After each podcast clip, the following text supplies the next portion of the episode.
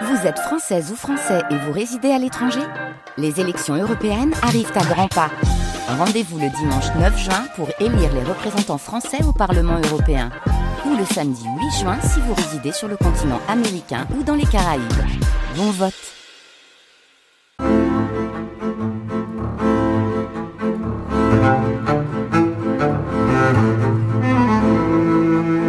Les grandes traversées. Grande traversée. Les femmes en question. Les femmes en question. Aujourd'hui, Et Dieu créa la femme. Une table ronde animée par Michel Cotta. Réalisation Emmanuel Geoffroy.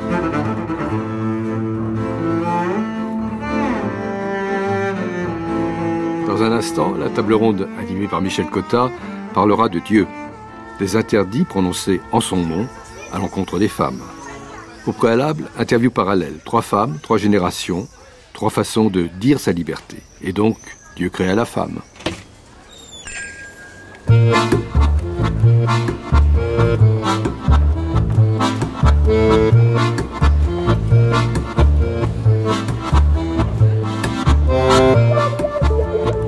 Et Dieu créa la femme.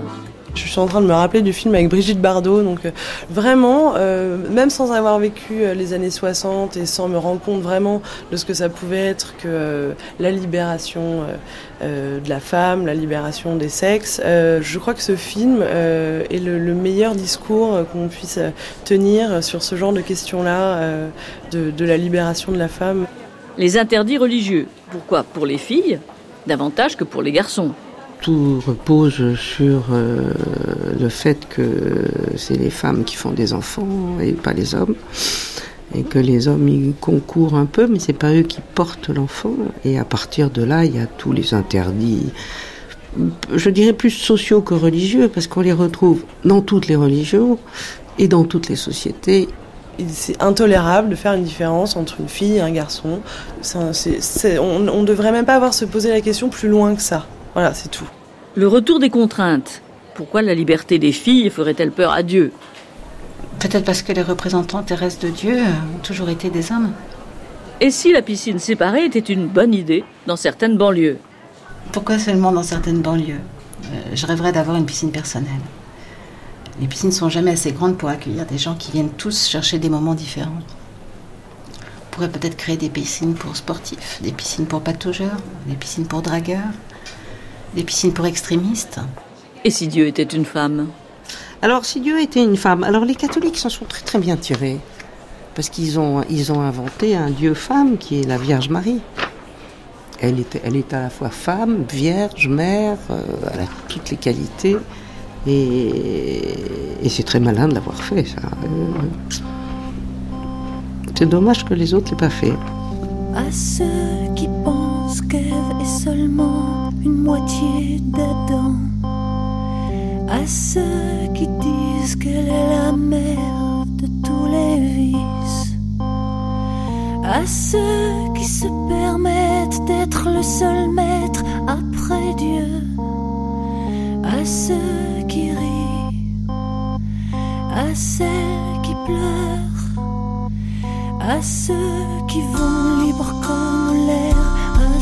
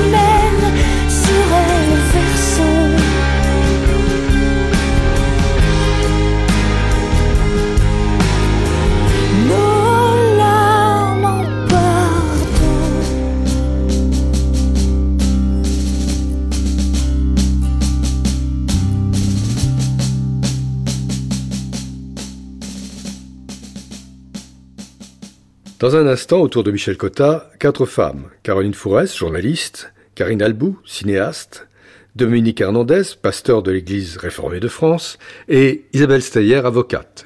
Elle parle de l'assujettissement des femmes au nom de Dieu.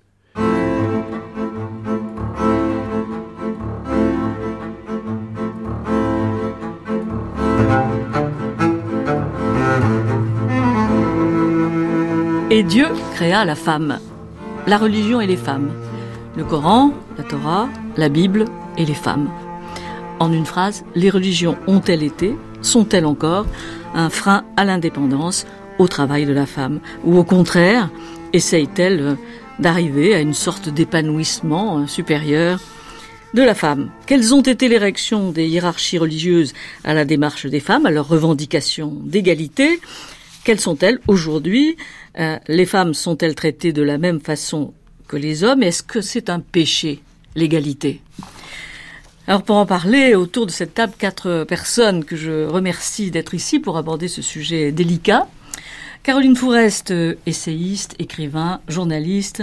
Vous avez écrit en 2003 Tir croisé, la laïcité à l'épreuve des intégrismes juifs, chrétiens et musulmans.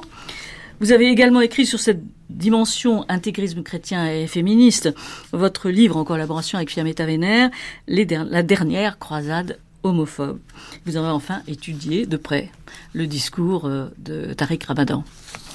Dominique Hernandez, vous êtes pasteur de l'Église réformée de France. Vous avez écrit votre mémoire de maîtrise sur Image de Dieu euh, au miroir de Paul. Votre Église réformée est une des seules, je crois, à assurer une équité entre les hommes et les femmes. Euh, vous êtes pasteur, il y a même 40% de pasteurs femmes dans l'Église réformée et il n'y a pas de prêtre catholique femme. Vous êtes en, quelque sorte un contre-exemple, un autre exemple. Isabelle Steher, vous êtes avocate au, au barreau de Paris, vous traitez de la violence faite aux femmes, vous souhaitez que les médecins ne soient plus soumis au secret professionnel quand ils sont au courant de violences euh, conjugales.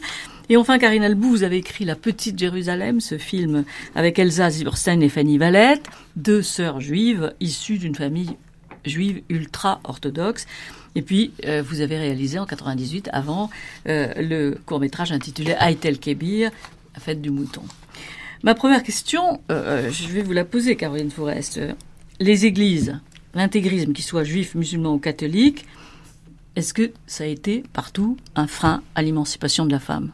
Alors, l'intégrisme euh, défini comme l'instrumentalisation politique du religieux incontestablement. Tous les intégrismes, qu'ils soient juifs, chrétiens ou musulmans, ont comme cœur de métier, on va dire, le fait de se battre euh, contre toute émancipation des femmes, parce que ça, ça fait trembler les fondements euh, sur lesquels ils Sur assoient leur domination. justement Alors, les fondements ensuite, et là j'en viens Hum. plus largement pas à l'intégrisme, qui est quand même un domaine assez spécifique, mais à la religion en général, les religions n'ont pas inventé le patriarcat.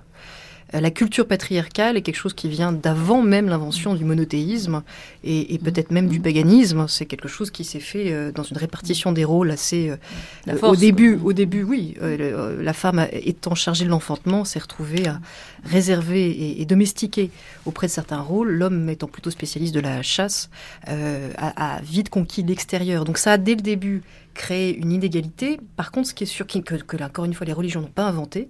Par contre, ce qui est évident, c'est que euh, les trois religions monothéistes, pour parler de celles que je connais le mieux, ont sacralisé cette culture patriarcale et l'ont intemporalisée, c'est-à-dire qu'en en faisant un principe hors du temps, euh, alors qu'en réalité euh, les pères des églises et même les prophètes avant eux euh, sont des hommes qui ont évolué dans des contextes patriarcaux et qui donc euh, n'ont été que les instruments de cette culture patriarcale. Sauf que quand vous vous prétendez être prophète, vous ne faites pas simplement que reproduire ce que vous vivez, euh, vous le faites, vous le gravez dans la pierre pour des siècles et des siècles. Donc les religions sont incontestablement responsables de la perduration de la culture patriarcale. Et alors, les intégristes, encore plus que les religieux, sont aujourd'hui clairement les principaux ennemis euh, de toute émancipation dans ce domaine. Vous avez parlé de monothéisme. Est-ce que euh, euh, dans les religions qui ne sont pas monothéiques euh, ou qui ne le seraient pas, on n'a pas le même, euh, le même refus de l'évolution de la femme? Si, bien sûr, il ne faut pas du tout euh, glorifier ou euh, idéaliser les religions a pas non monothéistes révélées, parce que non, non, vraiment, c'est Mhm. encore une fois toutes les religions étant jusqu'à présent plutôt portées par des hommes, même s'il y a quelques exceptions qui commencent, et étant nées euh, il y a assez longtemps, donc dans des sociétés marquées par cette croyance profonde patriarcale, elles sont des formidables diffuseurs de préjugés et, et de sexisme. Euh, chacun avec euh, évidemment quelques nuances, mais par exemple, contrairement à ce qu'on pourrait penser, au regard de ce que font les intégristes musulmans aujourd'hui, on pourrait avoir l'impression que le Coran est un texte fondamentalement plus sexiste euh, que la Bible. C'est pas tout à fait vrai, euh, c'est même assez faux. Mahomet ayant vécu plus tard que euh, les prophètes qui l'ont précédé, Moïse et Jésus, il a, au 7e siècle, euh, après Jésus-Christ, plutôt essayé de se battre contre quelques coutumes patriarcales de son époque. Par exemple, il s'est battu contre l'excision, il s'est battu pour que les femmes puissent hériter de la moitié d'un homme. Alors évidemment, c'est que la moitié, sauf qu'avant lui, les femmes n'héritaient pas du tout. En tout cas, dans, la péninsule arabique, elles n'héritaient Ah pas oui, du tout. d'accord. Dans la Voilà. Bible, oui, mais par exemple, toute la tradition talmudique, euh, justement, euh, les rabbins ont fait en sorte que les femmes euh, héritent. Alors justement, mais ça la- conforme ce que dit, ça Oui, ce que oui, dit Caroline. non, mais- la propriété du, du, Talmud, c'est d'avoir fait un travail de commentaire et donc aussi d'avoir commencé ce travail d'adaptation au contexte que ne font pas les littéralistes. Mais si on s'en tient, et comme moi je travaille sur les mouvements qui effectivement étant plus intégristes, sont aussi parfois, pas toujours, mais ils sont aussi plus littéralistes, euh, ceux-là, par contre, puisent, y compris dans la Bible, des trésors, euh, des trésors de sexisme, ou quand ils ne le prennent pas directement dans la Bible, il suffit de s'inspirer de quelqu'un comme Saint Paul, par exemple. Saint Paul, c'est, c'est a, a théorisé la, la, la suggestion des femmes. Il parle de suggestion, il leur demande de se voiler, il leur interdit de parler en public. Euh, et puis après lui, des grands auteurs comme Saint Augustin ou, ou Tertullien ont fait vraiment porter sur la femme ce que, ce que le mythe d'Adam et Ève leur fait porter d'ailleurs, d'être responsable de la tentation. Et, et on pourrait d'ailleurs se dire que si dans ce mythe originel qui constitue la genèse des trois religions, euh, judaïsme, christianisme et islam, euh, si euh, des hommes n'avaient pas été l'interprète de ce mythe-là, peut-être que le serpent aurait porté plutôt la culpabilité d'avoir euh, été responsable de notre déchéance que la femme. Mais là, je vois que peut-être que le pasteur présent ne sera pas d'accord, mais que, en tout cas, le fait d'avoir considéré que c'est Ève qui, en ayant croqué la pomme, nous rend tous euh, humains et, et- et déchus du paradis, est quelque chose qui va contribuer énormément à, la- à fortifier le sexisme, alors que sinon, ça aurait été plutôt le serpent qui aurait dû endosser le- la culpabilité. Ou Adam, après. Ce qui aurait fait moins de dégâts. Ou Adam. Mais en l'occurrence, c'était quand même le serpent qui tentait beaucoup. euh, Karine. Elbou, vous, vous abordez, vous avez abordé le problème non seulement de la féminité de la religion, mais de la sexualité. Dans, le- oui, dans le religion. judaïsme. oui, Dans le judaïsme. film. Alors, vous sembliez dire que le, euh, le judaïsme, il y avait quelque chose d'un peu plus euh, évolué que ce que Bah, disait Caroline Forest. Enfin, euh, évolue. En tout cas, euh, le, le judaïsme, c'est pas que la Torah, c'est pas que la loi écrite, c'est aussi la loi orale.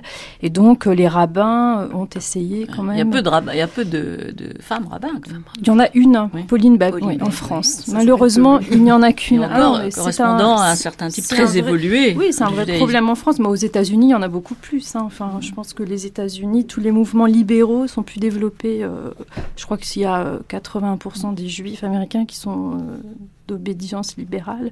Mais enfin, même dans le judaïsme orthodoxe, euh, il y a quand même, euh, par exemple, dans le judaïsme, la sexualité est- n'est n'est pas du tout.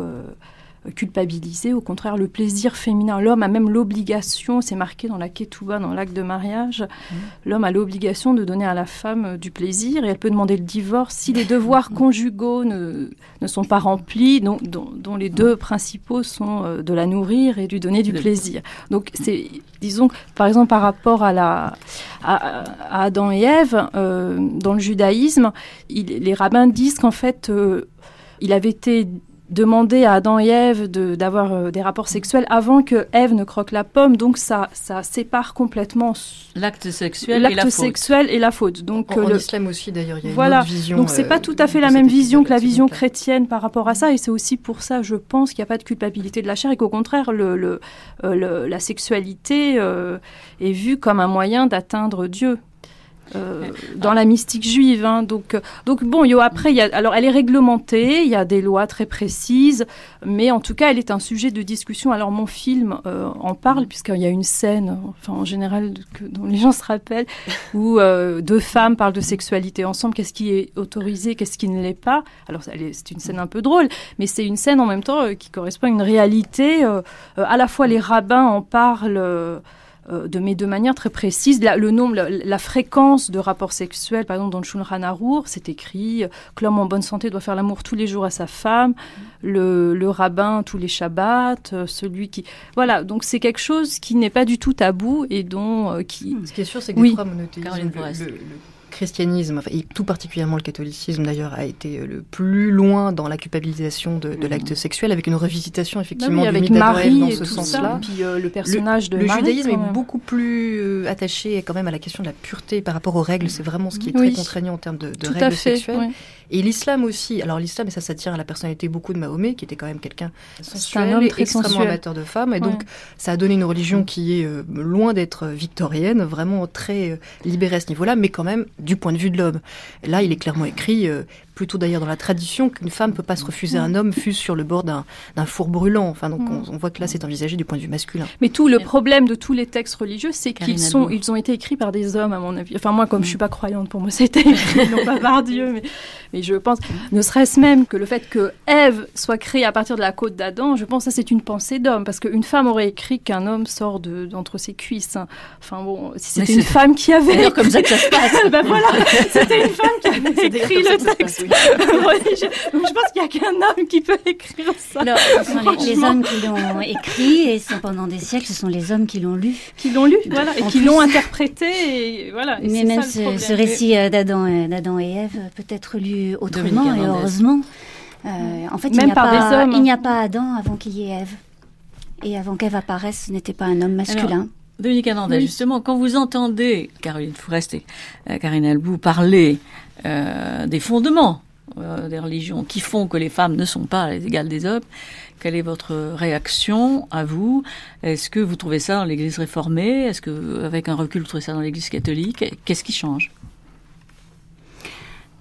Eh bien, dans, dans l'Église réformée, nous, nous sommes aussi euh, héritiers de toute cette, euh, cette histoire-là, de lecture, d'écriture euh, masculine de l'écriture, les, les pères de l'Église, pas beaucoup de mères de l'Église. Les, les- les protestants ont été tributaires aussi pendant de longues années, même des siècles, de, de cette histoire-là et de, de tout son poids. Et puis avec euh, les, des, interrogations qui, qui ont surgi euh, grâce aux femmes, mais aussi qui ont été relayées euh, par des hommes, une autre lecture des textes a pu euh, apparaître. Certains Les textes sont les mêmes, mais ils sont les lus différemment Tout à fait. Il n'y a pas de texte sans, sans sa lecture et sans son interprétation, et tout se tient là. Euh, même le littéralisme est une interprétation. Et, et de ce fait, si, si je peux aussi un peu défendre euh, ce cher Paul, qui n'a pas écrit que des horreurs, euh, il est aussi, il est aussi, il est, enfin pour moi, il est même surtout celui qui a recommandé aux maris d'aimer leurs femmes. Parce que ça ne tombait pas forcément sous le sens. Euh, et quand on le lit, on, on voit bien que non seulement il cède parfois à des questions qu'on lui pose, et, mais qui, qui n'y répond pas forcément, euh, que ça l'énerve un peu de répondre à, à ce type de questions sur la place des femmes, ou même que certaines occasions, euh, ses écrits ont été modifiés, voire certains versets euh, rajoutés euh, ultérieurement pour remettre, euh, Mais oui, un peu ses épîtres dans un c'est- Si sens. on abandonne euh, Paul, si on abandonne Paul deux minutes, quelle est la réflexion qui a amené l'Église réformée après la deuxième guerre à dire à partir de maintenant il y a des pasteurs femmes? Eh bien, ça a été de s'être posé la euh, question, en fait, qu'est-ce qui empêcherait une femme surtout ça. euh, d'être pasteur Bah Et oui. la réflexion ayant été euh, posée, euh, le- l'Église s'en est saisie et est arrivée à, au- à la réponse qu'il n'y a rien, qu'il n'y a rien parce que hommes et femmes sont ont, ont la même dignité. Il n'y a pas pour nous, la dignité n'est pas quelque chose qui doit s'acquérir, se mériter. C'est un a priori. S'il doit y avoir un a priori sur quelqu'un, c'est celui-là, homme ou femme ou enfant. Alors, la question que je voudrais vous, vous poser, Caroline Forest, euh, qu'est-ce qui, dans les écrits fondamentaux, est différent de l'usage qui a été fait de ces écrits fondamentaux, euh, notamment en ce qui concerne les femmes, la libération, l'égalité, la sexualité? Est-ce que tout était dans les textes fondamentaux ou est-ce qu'il y a eu beaucoup d'interprétations qui ont suivi Oui, il y, a- il y a- il y a une surabondance d'hystérie euh, masculine euh, dans ce domaine. Enfin, je veux dire qu'il y a quand même quelques textes très forts. Quand un juif orthodoxe commence sa journée en priant, en remerciant Dieu, euh, loué soit de ne pas m'avoir Mm. créé femme, c'est pas des Mm. choses qu'il a besoin d'aller chercher très loin. Tout- tous les textes convergent vers, vers là. Mais néanmoins, par exemple, si vous prenez l'immense distance qu'il y a entre ce que vous trouvez dans le Coran et même dans la Sunna, euh, et ce qu'en font aujourd'hui des mouvements intégristes euh, musulmans avec des particularismes culturels très marqués, parce que les intégristes euh, de certaines parties d'Asie ne vont pas du tout euh, réagir pareil qu'en Arabie Saoudite, mais par exemple la, la surenchère du voile en Arabie Saoudite, pour prendre que cet exemple-là, ou même de la burqa en Afghanistan, où on arrive jusqu'à mettre des grillages sur la tête des femmes, c'est quelque chose qui n'est écrit dans aucun texte religieux. C'est purement de la, euh, je veux dire, c'est du tribal qui prend le pas Donc sur, euh, sur quand le texte. Dominique Hernandez dit, on s'est simplement posé la question, qu'est-ce qui dans les textes empêche de nommer des femmes pasteurs? Elle, elle n'a pas tort. Oui, non, Enfin, alors peut-être que les écrits, euh, encore une fois, de Paul euh, ont été remis dans un sens, mais il reste des épîtres, euh, notamment l'épître aux Corinthiens, qui sont assez clairs. Quand il dit euh, le chef, euh, le chef de l'homme c'est Dieu et le chef de la femme c'est l'homme, enfin il le dit plutôt dans l'autre sens d'ailleurs, mais bon, la hiérarchie est quand même clairement posée, elle, est, elle est indubitable. Néanmoins, alors il y a tout un discours religieux, et là, pour moi, même quand on est dans l'émancipation à partir du religieux par rapport à ces textes-là, on touche à certaines limites, c'est qu'aujourd'hui, il y a des courants, et je, et je trouve que c'est très positif, il y a des courants réformateurs, il y a des courants même qu'on pourrait appeler comme féministes revendiquant du religieux. Euh, ils sont pas tous de même nature. Par exemple, vous avez des courants qui sont réellement féministes. Moi, je, je travaille avec des gens aussi qui sont des chrétiens de gauche et qui, avec qui j'ai des convictions très proches dans ce domaine-là. Par contre, par exemple, dans, en islam aujourd'hui, vous avez des courants qui se disent féministes islamiques et qui clairement euh, là sont, sont de l'ordre de la trappe nigo parce qu'ils sont en train de nous faire croire que parce que la religion est moins intolérante vis-à-vis des femmes que une certaine interprétation culturelle, en revenant à une lecture fondamentaliste du Coran, on émancipe les femmes. Or, en fait, ils reviennent à une lecture fondamentaliste du Coran qui reste fondamentalement patriarcale, et donc leur féminisme, il est extrêmement court et il touche très très vite à certaines limites, et il sert surtout à justifier qu'on n'attaque pas trop la religion. Euh, Faire attention, faut trier. Il faut trier au milieu de tout ça. Alors, Isabelle Seyer, je- c'est une question euh, un peu en, en marge, mais qui quand même est importante. Vous êtes donc spécialiste euh, des violences faites aux femmes, si on Oui. peut appeler ça une spécialisation, malheureusement. Euh, et je voudrais savoir, en posant la question très nettement, dans les violences faites aux femmes, qu'est-ce qui relève euh, d'un comportement euh, euh, archaïque, traditionnel, de telle ou telle personne qui ayant un bu, de- bu un coup de trop un samedi bat sa femme en entrant, d'une attitude qui est la femme doit être inférieure à l'homme parce que la religion le dit et par conséquent si sa jeune sœur veut sortir avec un monsieur on, on lui casse la figure. Dans votre vécu Écoutez, moi, ce qui me choque actuellement, c'est euh, l'interprétation qui est faite par les magistrats, soyons très clairs, de, de ces idées. C'est-à-dire que euh, les magistrats eux-mêmes ont intégré l'idée que finalement les femmes sont plus ou moins soumises, que euh, les violences, qu'elles soient légitimées par l'alcool ou par la, la culture, on va dire comme ça, c'est finalement quelque chose d'acquis et que l'on ne va pas dans, ce, dans le sens de la libération et de la soit de la pénalisation, soit de la stigmatisation des violences, mais que l'on cautionne ce comportement-là et c'est finalement celle qui dénonce qui est la nouvelle sorcière. pourtant il y a beaucoup de magistrats qui sont des magistrates Oui, mais qui choisit-on comme magistrat?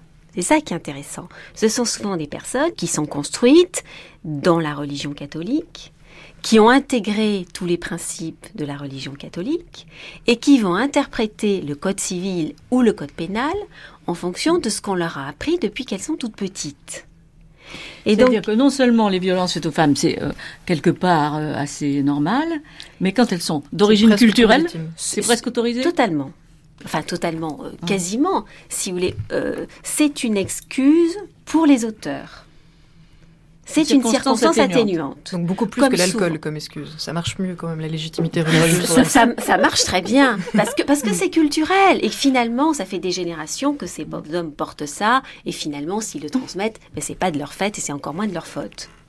Donc c'est cette femme qui dénonce et qui est le caillou dans la chaussure, qui vient finalement un peu gêner tout le fonctionnement familial et c'est quand même logique que les hommes n'y comprennent plus rien. Voilà face à quoi je, me trouve lorsque je défends une femme qui se retrouve partie civile, euh, séquestrée parce qu'elle a eu un petit ami, obligée euh, d'obéir à des principes religieux dont elle ne veut pas, et lorsque je suis à l'audience, alors qu'elle est suivie, poursuivie et donc pas protégée, euh, on vient se poser toutes ces questions. Pourquoi dénoncer? Pourquoi dévoiler? À quoi ça sert? Et puis une fois que tout ça est dit, qu'est-ce qu'on en fait? Finalement, ça sert à rien à la fin des fins. Et c'est un peu ce que pense la, femme qui, dé- qui dénonce. Donc moi, je suis en porte-à-faux lorsque je leur dis initialement, et je leur propose de déposer plainte, d'exprimer ce qu'elles subissent, parce qu'il me semble qu'on on, on doit toutes se tenir la main et qu'on est toute une construction d'un grand ensemble, et, et- et qu'à la fin des fins, je me retrouve devant un tribunal qui vient finalement quasiment condamner la femme. Avec un, un espèce de- de- d'accord entre euh, la place des femmes faite culturellement par les religions. Oui. Donc sans, effectivement, circonstances atténuantes. Et alors, au- autre question sur les médecins. Et c'est pareil devant les juges d'affaires familiales. C'est exactement pareil lorsque j'ai des femmes qui demandent le divorce parce que leur euh, mari, leur concubin, hein, quand elles sont pas mariées, euh, ont développé une religiosité, euh, on va dire comme ça, alors qu'elles sont de la même religion que, que leur ami. Hein. Et bien dans ce cas-là, le magistrat là aussi est très gêné.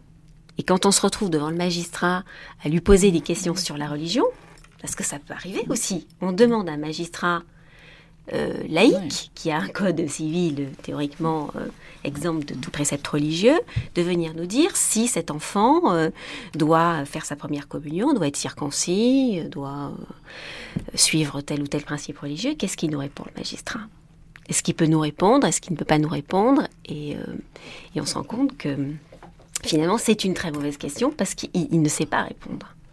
Alors, Et je- il ne je- répond pas en faveur de, de la liberté. Je, je réitère hein. ma question sur, sur les médecins parce que euh, donc vous êtes favorable à ce que les médecins soient levés, Bien euh, sûr. relevés de leur secret euh, professionnel en cas de violence féminine. Mm. Euh, et Qu'est-ce que vous pensez? Quelle est votre solution lorsque des maris qui ne veulent pas que leur femme se dévoile devant des médecins, même pour soigner, même pour l'accouchement, même pour soigner, etc. Qu'est-ce que peut faire un avocat pour euh, exiger qu'une cliente puisse être soignée dans des conditions décentes sans qu'un mari préfère euh, l'envoyer à la mort pour ne pas la faire examiner?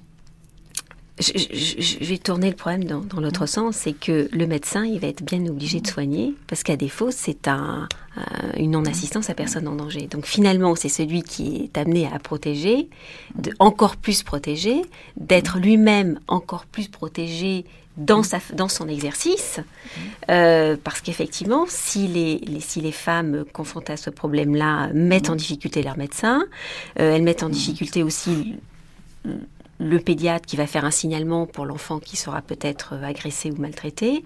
Et donc, toutes les personnes qui vont venir dévoiler avec la femme victime de toutes ces violences vont être souvent attaquées et vont être souvent mises en difficulté.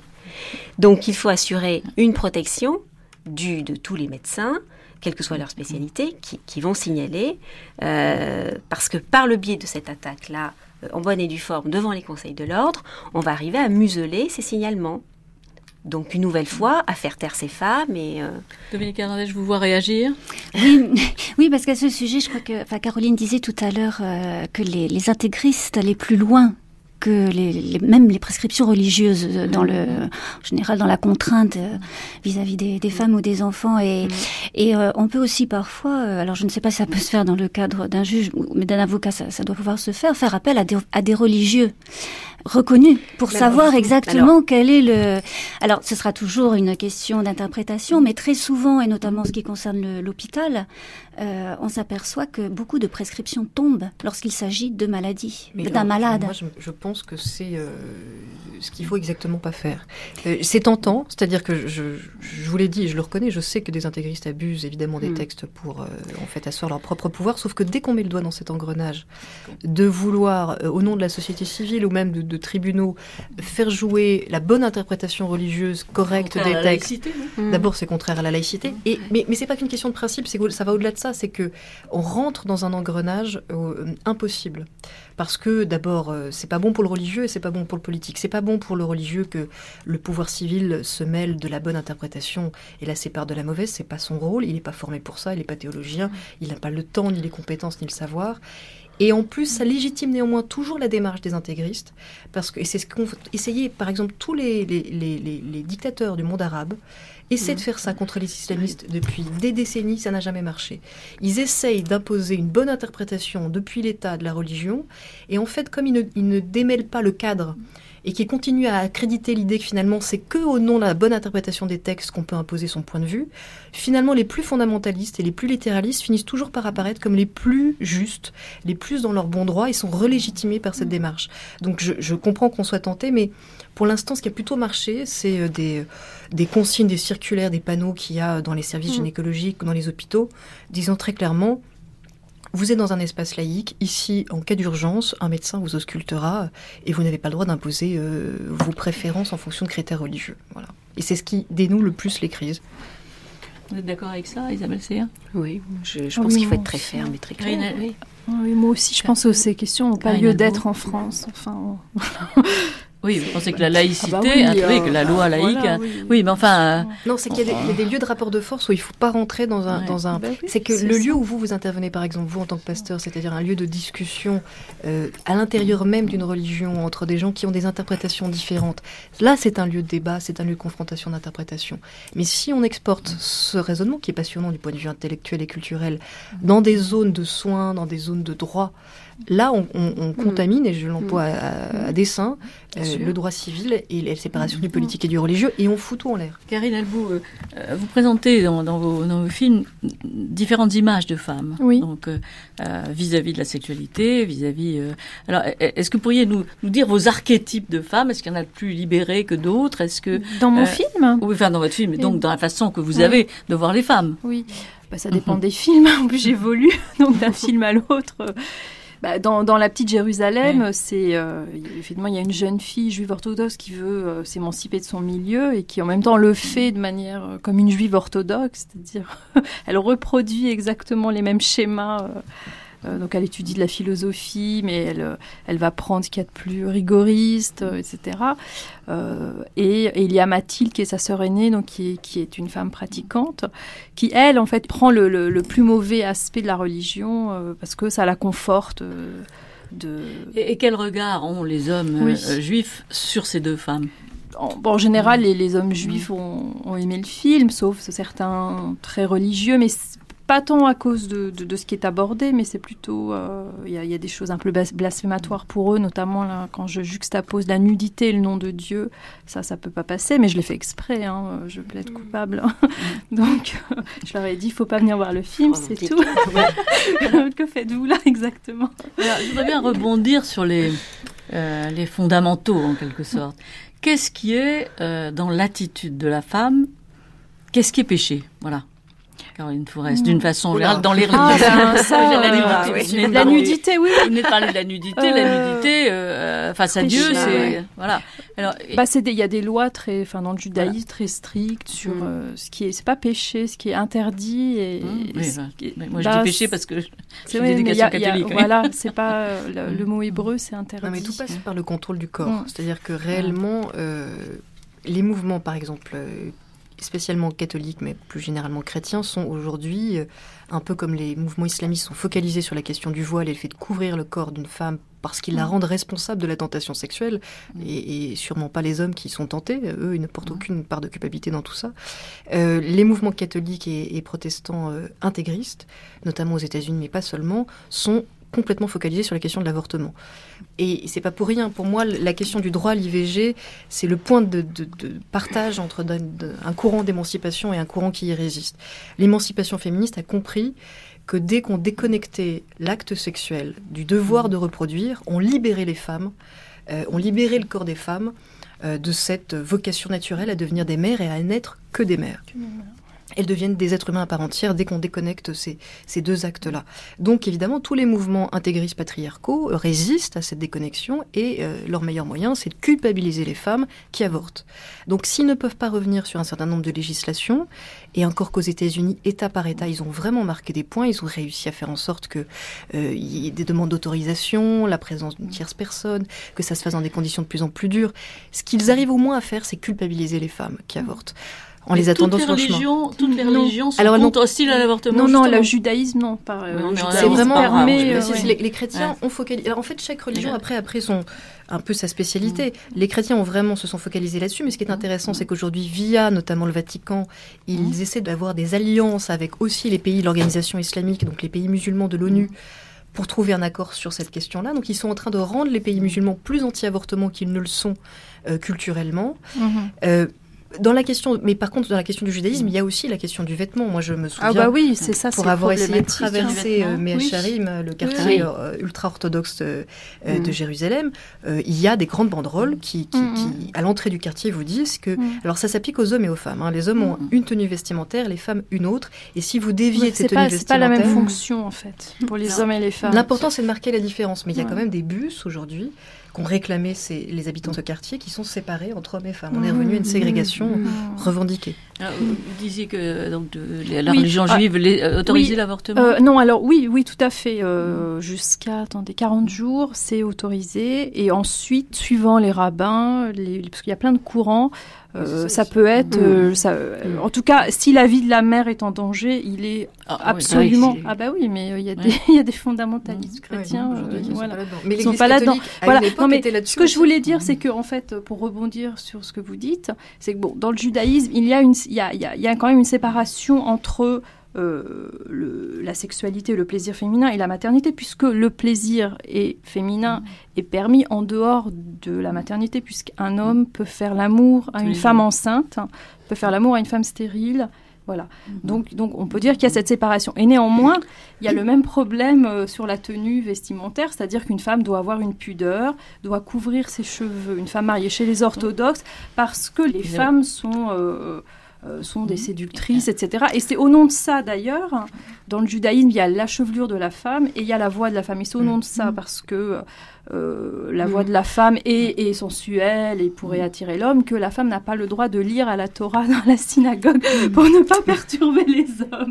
Donc je trouve ça. Donc c'est ça. transformer les donc synagogues c'est- en lieu de- Donc c'est ça bah, euh, qui de est, débauche qui sexuelle, est intéressant, c'est que, bah, en fait, mais oui, mais ça n'est que ça. Une synagogue, c'est un endroit où les hommes et les femmes se regardent euh, avant tout. ça ne sert Ça va plus vite de voler les femmes que d'éduquer le regard des Vous hommes. pensez que le rôle c'est- du corps, le rôle, enfin le, le respect du corps de la femme, euh, est, moins important dans votre Église que chez les musulmans ou chez les juifs? Vous diriez ça? Le, corps de la femme est aussi respecté, mais ce respect n'est pas euh, n'est pas euh, Garanti par des grillages. par des contraintes, par euh, des vêtements, par un voile, par un Mm. silence. Il est il est il est dû simplement parce qu'une femme est un être vivant. Oui, mais alors, Isabelle pardon, dans la mesure où le corps des femmes doit être protégé, respecté, comment se fait-il que euh, l'on ne puisse pas dénoncer des violences physiques, je ne parle que des violences physiques faites aux femmes, et que dès que l'on s'approche du religieux, il faut se taire sur cette question-là? Bah, il faut Mais pas non, se taire. je, pas se pense, taire. je pense que c'est pas voulez- normal. C'est pas normal qu'une femme ait- se sente en sécurité que quand elle, elle est voilée. Pour prendre un exemple concret, on a, on a, euh, il y a une, il y a une sorte, il y a un Mhm. livre sans, sans remonter jusqu'au Coran. Il y a un livre qui aujourd'hui est vendu dans les, les bonnes librairies islamistes de la rue Jean-Pierre Timbaud, et qui s'appelle Le licite et l'illicite en islam, qui est signé par un certain monsieur Mhm. Youssef Al-Kardawi, prédicateur vedette sur Al Jazeera, et référence religieuse de beaucoup d'associations musulmanes, y compris européennes, euh, via l'UOIF ou via les réseaux même euh, proches de Tariq Ramadan. Et ce monsieur Kardawi, dans son livre, justifie, en se basant sur le Coran, mais euh, il donne son absolution au, au fait de pouvoir battre sa femme si elle se montre indisciplinée. Alors bien sûr, il est insisté sur le fait que dès qu'elle se montre à nouveau sage et disciplinée, tout va bien, on arrête, il faut surtout pas l'abîmer trop. Mais c'est vrai qu'il y a quand même là un, un paradoxe qui ne trompe personne en fait. On ne voile pas la femme pour la protéger, on la voile pour la contrôler. Et si on voulait la protéger, on ne la battrait pas de l'autre côté. Alors, qu'est-ce qui, euh, dans, dans, dans les religions, est-ce qu'il y a aussi cette unanimité sur euh, euh, une condamnation féroce, hein, puisqu'elle va jusqu'à la lapidation, de l'adultère? Alors juste l'adultère, c'est euh, un peu plus compliqué que ça. Euh, Il y, a, il y a cette fameuse transmission. Ça, on se souvient que Jésus a dit, mais euh, à propos d'une prostituée qu'on voulait lapider, qui n'a jamais péché, lui jette la première pierre. Donc euh, Jésus était ce premier rabbin Enfin, de ce, qui allait oui, initier. de ce point de vue, la le- la, parole de Jésus est tout à fait novatrice à l'époque. Enfin, Oui, parce que, parce que Mm. Jésus était un rabbin progressiste, soyons clairs. C'était, c'était lui qui a commencé les premiers commentaires qui ont donné lieu bien plus tard, qui sera la traduction du Talmud. Mais je veux dire que il était à l'époque plutôt en but à euh, les tenants d'une église euh, figée, euh, dure. donc il a, initié, il a initié un mouvement de même que Mahomet a initié un début de mouvement contre certaines traditions Alors, patriarcales. Mais ils sont toujours il rattrapés. pas moins que les adultères sont lapidés. Les adultères hommes et femmes. Mais euh, normalement, le texte religieux, même, même le texte coranique, est censé avoir mis un certain nombre de garde-fous. En gros, il faut à peu près quatre témoins oculaires directs de la scène pour aller jusqu'à lapider euh, normalement des adultères. C'est pas du tout ce qui est appliqué dans, les, dans les, la plupart des juridictions euh, euh, des pays euh, qui reviennent à une instrumentalisation politique de l'islam aujourd'hui. Effectivement, c'est quasiment toujours plutôt les femmes qui, qui- qui sont victimes de ces châtiments-là, et euh, sur base de rumeurs, de propos rapportés, parce que, encore une fois, euh, tout ça n'est que prétexte à se défouler profondément. Isabelle Claire, vous avez, vous, euh, dé- défendu ou à défendre euh, des femmes battues pour adultère? Ah oui, régulièrement. Mais des femmes battues parce que le mari pense qu'elle a des amants. Parce que euh, on l'appelle sur son téléphone, parce qu'elle sort un petit peu avant euh, l'heure prévue, elle revient un petit peu plus tard, et tout est prétexte pour la servir, la souvir, pour euh, tenter de, de la- de la dominer. Mais jusqu'en 1970, dans le Code civil, l'adultère était quand même euh, aussi un, un délit. Lorsqu'il était oui, commis par des femmes, c'était euh, il y a 38 ans, c'est quand même très récent. Admis chez les hommes et, Et c'était délit pour les c'était un femmes. délit pour les femmes. Tout ce dont on est en train de parler, Et- c'est l'histoire d'un contrôle euh, exactement. voilà, et qui, Et- qui saisit toutes les opportunités possibles. Et le religieux, c'est la plus fabuleuse possible, parce que c'est la plus sacralisée possible. Mais, mais je vois aussi que la lecture qui est faite des fautes dans les, dans les divorces, lorsque l'adultère est commis par une femme, c'est quelque chose qui est quand même encore scandaleux. Et elle peut, peut-être pas à Paris, mais en province, elle perd très facilement la garde de ses enfants. Euh, J'ai des jugements euh, de certains tribunaux euh, du Sud où elles ont perdu la garde de leurs enfants parce qu'elles avaient un amant.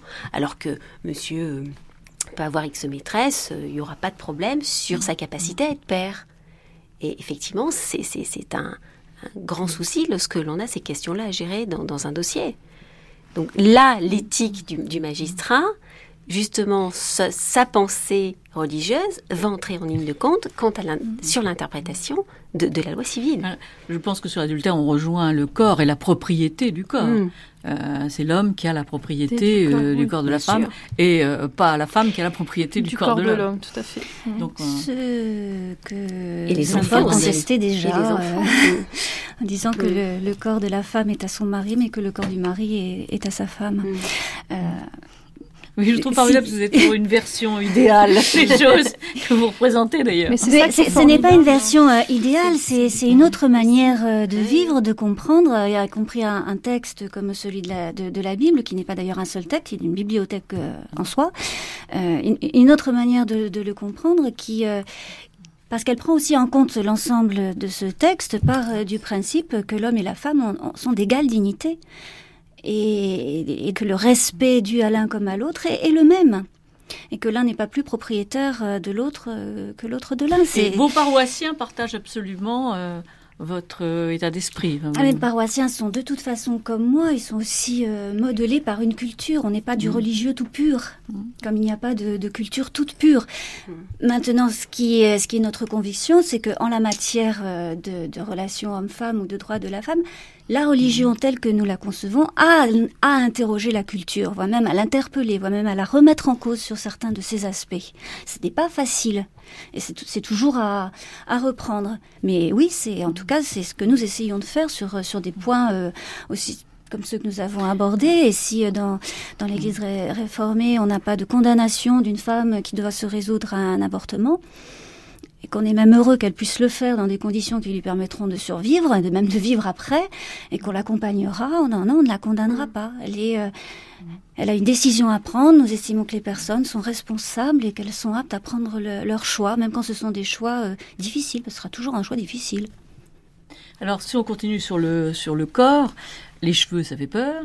Et euh, euh, pourquoi est-ce que dans un certain nombre de pays arabes dans lesquels on va regarder la télévision, etc., les speakerines ou les journalistes sont dévoilés généralement avec de très grands cheveux et sont superbes, alors que à côté d'elles, les femmes se Mm. voilent de plus en plus. a Alors, pourquoi les cheveux? Ça fait peur les cheveux? Alors, ça déjà, les- C'est très beau, Ça une fera- cheveux Oui. féminine. C'est très sensuel. Bah oui, c'est ça. un, homme qui, un homme qui ne veut pas qu'un autre homme puisse regarder sa femme parce qu'il veut la garder pour lui tout, tout seul, euh, effectivement, si- s'il cache les cheveux d'une femme, il est sûr de lui enlever une partie de son potentiel de séduction et donc il, il- il a- il est- il se sent rassuré dans sa, dans sa virilité, visiblement. Euh, mais euh, il y a aujourd'hui tout un combat, même dans le cinéma. Par exemple, le cinéma égyptien, qui est un lieu, euh, un corps qui qui résiste assez à la liberté, euh, par sa liberté de ton par rapport à, à l'ambiance de la production du monde arabe, euh, il y a de plus en plus d'actrices qui se mettent à imposer le voile et à porter le voile euh, dans leur rôle, ce qui donc Mhm. choque beaucoup d'autres artistes à Mhm. côté de ça. Euh, mais à côté du voile, il y a aussi, moi, il y a une question euh, qui vient jusqu'à chez nous, qui est celle de la virginité, qui nous renvoie là pour le coup à très loin. C'est que vraiment le contrôle de la virginité des femmes, c'est vraiment un lieu où vous, euh, vous comprenez ce que ça veut dire que, que le patriarcat. Euh, C'est impressionnant ce que, et là, euh, les hommes, toutes religions, toutes confondues, ont pu focaliser, culpabiliser les femmes en leur faisant croire qu'avant tout, ce qu'elles possédaient comme un trésor précieux absolu, c'était cette petite membrane qui d'ailleurs peut se déchirer en de multiples occasions autres que sexuelles, et que si elle perdait cette membrane, elle ne valait plus rien ou plus beaucoup. Et récemment, moi, j'ai mené une enquête euh, pour euh, envoyer spécial en France, auprès de jeunes Françaises nées en France, qui vont jusqu'à se faire recoudre l'hymen euh, pour 2700 euros dans certaines cliniques privées, euh, parce qu'elles ont peur que le jour du mariage, il y ait un contrôle, si elles font un mariage, par exemple, au bled, si elles vont se marier en Algérie, en Tunisie ou au Maroc, euh, et qui... Ça arrive aussi à de jeunes bourgeoises catholiques, je suppose. Mm. Et j'ai aussi rencontré, alors, en l'occurrence, c'était une Libanaise, donc elle était, typiquement, on revient à la question de la culture, elle était chrétienne orthodoxe, mais libanaise, donc marquée par la culture du Moyen-Orient, et euh, donc c'était pas une question de religion, et elle tenait exactement de la même manière à cette petite membrane, Euh, elle était exactement culpabilisée de la même manière de l'avoir perdue, parce que la culpabilité et la culpabilisation de la sexualité des femmes, c'est quelque chose de phénoménal qu'on est loin d'avoir déconstruit, et à côté de ça, on a rencontré des jeunes garçons qui nous ont aussi tenu des discours assez hallucinants. Un jeune, un jeune garçon qui nous a dit bah, moi, moi, je préfère épouser une vierge parce que c'est comme une voiture, quoi. Je préfère qu'elle soit neuve euh, et qu'elle soit sortie du concessionnaire plutôt qu'une voiture d'occasion. Voilà, une voiture. Euh, voilà, et c'est C'est c'est des discours qu'on entend encore aujourd'hui.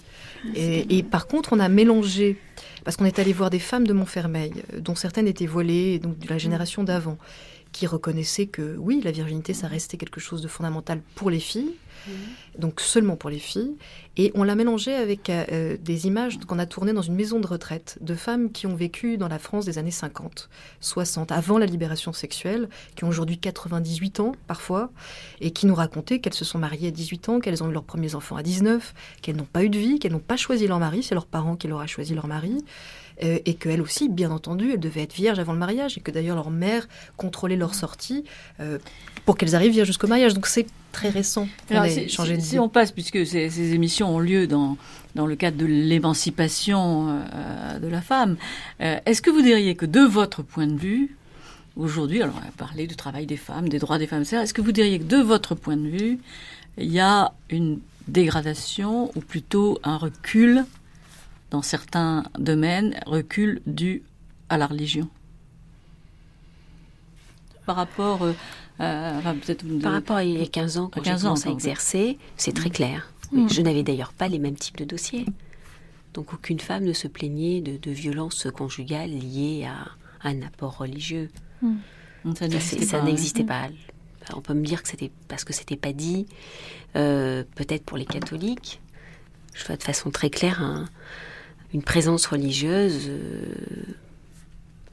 beaucoup plus, affaires, beaucoup plus ouais. évidente dans les dossiers, même des questions, comme je vous le disais tout Par à l'heure, sur les rites, contre, des euh, saisines de juges des enfants ouais. aussi, hein, par, sur les. par contre, il y a quelque chose qu'on a gagné quand même, c'est que, enfin, au niveau des artistes, il y a de plus en plus d'artistes femmes, enfin, notamment de cinéastes femmes. Et moi, Mm. je pense que c'est quand même important. Moi, je suis femme et réalisatrice, et euh, Mm. j'ai j'ai quand même une manie. Je traite de sujets féminins. Bon, euh, par exemple, C'est que le regard change. bah oui, c'est-à-dire que, que vous offrez change. le, regard, j'offre un regard, euh, et, et les thèmes que j'aborde sont quand même des thèmes assez féminins, donc euh, sur la sexualité, qu'est-ce que la sexualité féminine, l'accouchement, etc.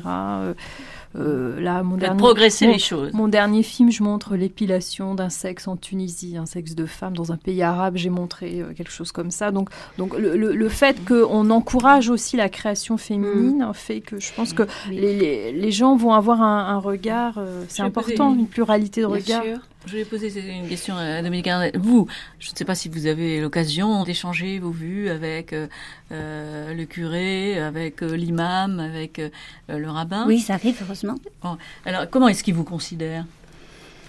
Il vous considère comme Parfois un peu comme un ovni. comme- oui. Euh, Mais vous arrivez à plaider. Un, vrai. vous êtes femme, deux, vous évidemment. êtes réformée. oui. Évidemment, et je- si on me pose des questions, euh, j'y réponds et, et je soutiens euh, cette, ce, ce- ce point de vue, cette manière de, de- de considérer les femmes et la vie qui est celle de, de l'Église réformée, ce, qui, ce qui est parfois absolument incomprise. Et vous vous sentez donc minoritaire, mais vous ah vous oui, sentez dépassée ou pas? Non. Bah non, non, non, non, heureusement, et, je, et nous continuerons. Ce, ce- je voudrais revenir, euh, si vous permettez, à ce que vous disiez, ce que vous évoquiez sur ce recul de la, de la condition féminine. Euh, je, je crois aussi que dans, dans une période assez, euh, assez troublée, enfin, avec beaucoup d'incertitudes, euh, il y a une réaction très humaine qui est de faire payer sa frayeur aux plus faibles, et que pour les hommes, les plus faibles, ce sont les femmes. Euh, mais ça, c'est c'est En très très ancien. C'est très, depuis un moment. c'est très très ancien. on, on trouve des traces déjà dans, dans, les, dans les tragédies grecques, dans des vieux textes de l'Ancien Testament. On trouve déjà des, des traces de ces phénomènes où, euh, quand on a peur, quand on ne sait plus, euh, en fait, on se raccroche en appuyant sur sur ceux qui sont plus faibles, enfin celles qui sont plus faibles. Est-ce que c'est religieux? J'en suis pas certaine, mais c'est vrai que la religion peut être peut justifier ce type de comportement. Disons que c'est un prétexte plus noble. Mais pour vous que- répondre, Michel Cotta, c'est qu'en fait, le, très clairement, le féminisme a progressé. Et donc, euh, par définition, euh, il a aussi suscité effectivement des contre-réactions. C'est le mouvement des années 60 et des années 70, c'est un mouvement dont on n'a pas fini de mesurer à quel point il a ébranlé les fondamentaux patriarcaux et donc à quel point il a suscité une contre-offensive qui est une contre-offensive au moins autant politique que religieuse, et, parce que dans l'intégrisme, les deux se mélangent toujours, et qui surtout euh, fonctionne parce qu'effectivement, un certain nombre d'hommes ou d'aliénés, euh, et j'ose le mot parce que chez les aliénés, il n'y a pas que des hommes, il y a aussi des femmes qui soutiennent la domination masculine, ont vu ce mouvement d'émancipation avec beaucoup de frayeur, effectivement, et ont voulu y résister. Et donc depuis la fin des années 70, quand vous étudiez les mouvements intégristes, c'est impressionnant comment euh, l'intégrisme juif, l'intégrisme protestant, l'intégrisme catholique et l'intégrisme musulman ont marqué des points les mêmes années, de 77 à 79, que ce soit en Iran, que ce soit aux États-Unis, que ce soit même à la Knesset. Euh, ce sont des dates clés où on voit ces mouvements intégristes réinvestir le politique pour lutter contre un certain nombre de lois qu'ils jugent trop laïques, qu'ils jugent justement comme les lois sur l'avortement. Et depuis, ces mouvements n'ont pas fini de prospérer, de se renforcer même mutuellement, même lorsqu'ils se combattent. Et donc ce que nous voyons arriver, y compris en France, y compris dans les cabinets d'avocats avec euh, des femmes battues, c'est tout simplement l'extension de ce prosélytisme euh, qui est en train d'arriver à maturité, qui peut-être sera que la dernière salve avant de mourir. Je veux dire que c'est peut-être la dernière salve d'un mouvement qui finalement finira par être défait. Mais il faut la gagner la bataille, sinon on repart tous en arrière. Alors, quelques personnages de femmes euh, de, de mine, quand même, notre monde aujourd'hui. Bon, euh, Indira Gandhi, euh, Taslima Nasrin, euh, Benazir Bhutto. Qu'est-ce qu'elles représentent, ces femmes, dans ce, dans ce monde euh, où elles sont les premières victimes, hein, euh, Benazir Bhutto. Euh, à votre avis, euh, euh, comment c'est compatible une telle volonté de laisser les femmes être des, des, euh, êtres inférieurs, et puis de temps en temps, elles sont chefs d'État. Ouais, mais elles ne sont pas au même niveau. Confondons pas tout. Ne faisons pas de l'essentialisme à l'envers. hein. Une femme en soi n'est pas euh, l'allié des femmes. hein. Les féministes sont les alliés des droits des femmes. Oui, mais enfin, quand on élit Benazir euh, Oui, mais justement, quand on est fille, il y a des traditions politiques. Quand vous êtes fille d'eux ou femme d'eux, euh, vous êtes associé au groupe dominant et vous pouvez très très bien passer, même si vous êtes une femme. Par contre, Taslima Nasrin, par exemple, elle, je peux vous dire qu'en ce moment, je, je- je l'ai vue il y a pas- il y a deux jours, pour tout vous dire. Elle a reçu son prix Simone de Beauvoir. justement. Elle est euh, dans une situation où elle n'en finit plus de payer le fait d'être une femme libre. Euh, et c'est les intégristes musulmans qui lui font payer, mais là, c'est aussi la lâcheté du gouvernement indien qui, parce qu'il veut ménager les voix des fondamentalistes musulmans aux élections locales, même en Inde, euh, préfère l'avoir hors du pays et s'en débarrasser. Donc, une femme libre, c'est pas la même chose. Une femme chef d'État, parce qu'elle elle vient d'une famille politique qui est pareil. puissante dans un pays, et une femme poète qui s'est battue comme médecin et comme poète pour les, droits- les femmes les plus exclues, et qu'on continue d'accuser d'être celle qui, en gros, euh, gêne tout le monde. Mais est-ce que ces grands personnages euh, font progresser les choses? Est-ce que euh, elles ont un exemple, elles ont valeur d'exemple néanmoins et malgré tout ce qu'on a dit euh, pendant cette heure? Est-ce que on peut penser que ça, ça peut changer et que quelques symboles changeront le monde? Ça suffira pas. Euh, mais c'est bien, c'est comme pour toutes les minorités. Hein. Ce serait bien d'avoir euh, des ministres qui représentent une forme de, trajectoire comme ça plus, plus variée que, que, que par le passé. Mais c'est pas ça en soi qui fait changer les choses. Si c'est pas connecté à une prise de conscience globale, si c'est pas connecté à des mouvements sociaux et à une réflexion sur ce qu'est le masculin, ce qu'est le féminin, comment ces deux catégories ont été construites dans nos imaginaires par le poids des représentations d'abord anthropologiques puis religieuses, euh, et maintenant aussi beaucoup culturelles, on n'en sortira pas. Donc il faut s'attaquer à tout ça, il faut décloisonner nos esprits pour que les mouvements intégristes n'aient plus d'armes euh, contre nous. Dominique Hernandez, c'est une de vos préoccupations dans l'exercice de votre ministère? Une de mes préoccupations, euh, une de mes missions même, c'est justement de poser des questions, des interrogations et d'amener des réflexions sur justement ce, ce qu'est un être humain, qu'il soit homme ou femme et, et justement sans, sans, hiérarchiser, sans subordonner l'un à l'autre. Et ça, c'est quelque chose euh, d'indispensable, mais qui est toujours à reprendre en fait. Euh, parfois, on se dit que l'humanité n'évolue pas beaucoup, et il y a des avancées, il y a des reculs, mais à chaque génération, on, on reprend et et presque pour chaque personne, on reprend ce, cette même progression de pensée. Karine Albou, vous avez dit oui. tout à l'heure que par l'artistique, mm. vous arrivez à faire progresser les choses. Je trouve que c'est important, euh, bon moi c'est le cinéma, mais en littérature ou en poésie, que, qu'une femme parle euh, directement de ce qui la concerne. Vous, Isabelle pour, euh, les, les, vous êtes sur le, sur le terrain, vous et eh oui, mais il faut, il faut se battre de, pour chaque cas, femme. C'est, c'est la... Pour chaque femme, tout à recommencer, immédiate. tout ouais. le temps devant chaque magistrat, devant chaque juge, devant chaque expert, on se rend compte qu'on a le bloc de pensée face à soi et il faut trouver la faille pour pour arriver à, à, à faire évoluer les choses et à, à nous de trouver. Euh, son, Merci beaucoup à, toutes les quatre. Merci. À bientôt.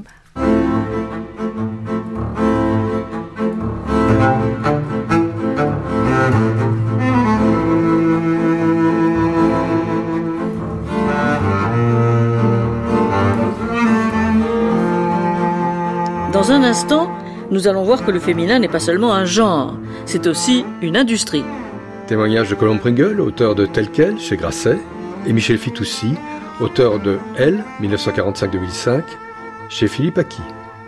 Témoignage de Léla, Elsa et du collectif contre le publisexisme.